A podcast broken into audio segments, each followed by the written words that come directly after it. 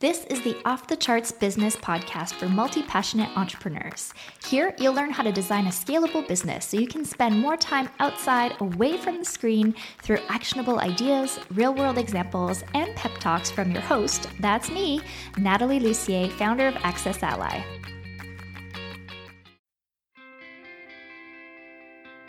Join Natalie Lussier, business strategist and digital visionary, as she shows you how to increase the most important metrics in your business. Three mistakes to avoid when you're bootstrapping your business. So the definition of bootstrapping in your business is when you use your existing resources to go from startup to successful business. So most of us as solopreneurs and small business owners don't pitch our businesses to big venture capitalists to raise capital, and as a result, we tend not to grow as quickly. But on the upside, we also retain full ownership, and because of that, we get to call the shots. So what are the three biggest mistakes that I've noticed and experienced myself in my own business while I was bootstrapping? Here they are. Number one, not having enough startup capital. Now this is a pretty obvious one, but if you don't have enough money in the bank to pay the rent or to put food on the table, then your business is just not gonna last very long. In this situation, I've seen people give up their businesses entirely. Now another option would be to get a bridge job where you work in somebody else's business, or you get a part-time gig that can help you make ends meet while your business is growing. So the definition of a bridge job is that it's not a full-time job that will zap your energy. It's also important that it not be another business where you need to go out, prospect, and get clients for. There's absolutely nothing wrong with taking on an outside contract or taking on other types of work while your business is growing. So in your bridge job days, you'll want to focus on your business activities that'll help you bring in the most money as quickly as possible so you can phase out of those outside contracts. Number two, having too much startup capital. What? You might be wondering why having too much startup capital could be a mistake. And it's not actually a mistake unless it keeps you in that complacent, safe place instead of taking action. This was actually my experience when I first started my business out of college.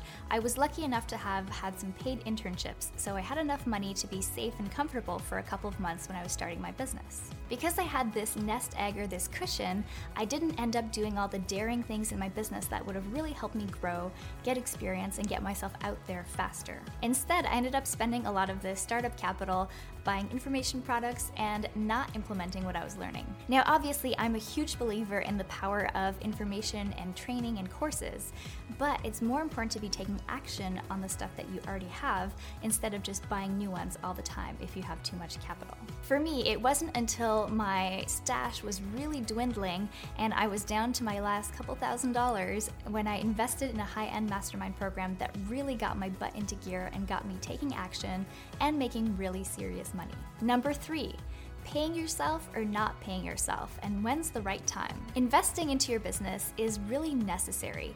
Investing time and money is something that you're going to be doing throughout the lifespan of your business. But how do you know how much and whether you should be taking money out of your business to pay yourself? As a bootstrapper, you're probably hardwired to keep reinvesting into your business. And as you start making money, you're just going to want to funnel it back in to help it grow faster and get even more amazing.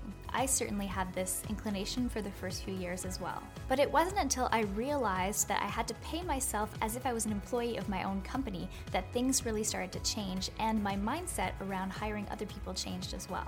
If you're not paying yourself a salary, then you might get a rude awakening when a couple years down the line in your business, you either have to hire somebody to replace yourself, or you need to maybe wind down your business and you don't have any personal funds in your bank account.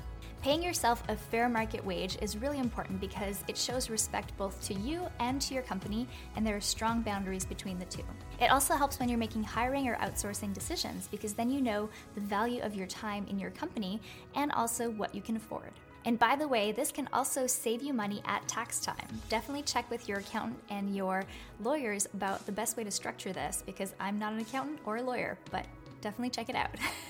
So these were my big three realizations around bootstrapping your company from the ground up without getting outside capital. You've been listening to the Off the Charts podcast, and I'm your host, Natalie Lussier, and I'm so excited and honored that you listened. And if you enjoyed this episode, I would so appreciate if you would head over to the iTunes section and leave us a five-star review or whatever star review, but obviously five stars would be appreciated. Please share the podcast with your friends and head over to to watch off the charts dot com to sign up for email updates and weekly videos that we send out in email directly to your inbox. Catch you next time. Want to keep growing your business on your terms? Then sign up for my free newsletter, The Momentum Memo. You'll get quick, actionable tips to gain momentum in your business every Tuesday.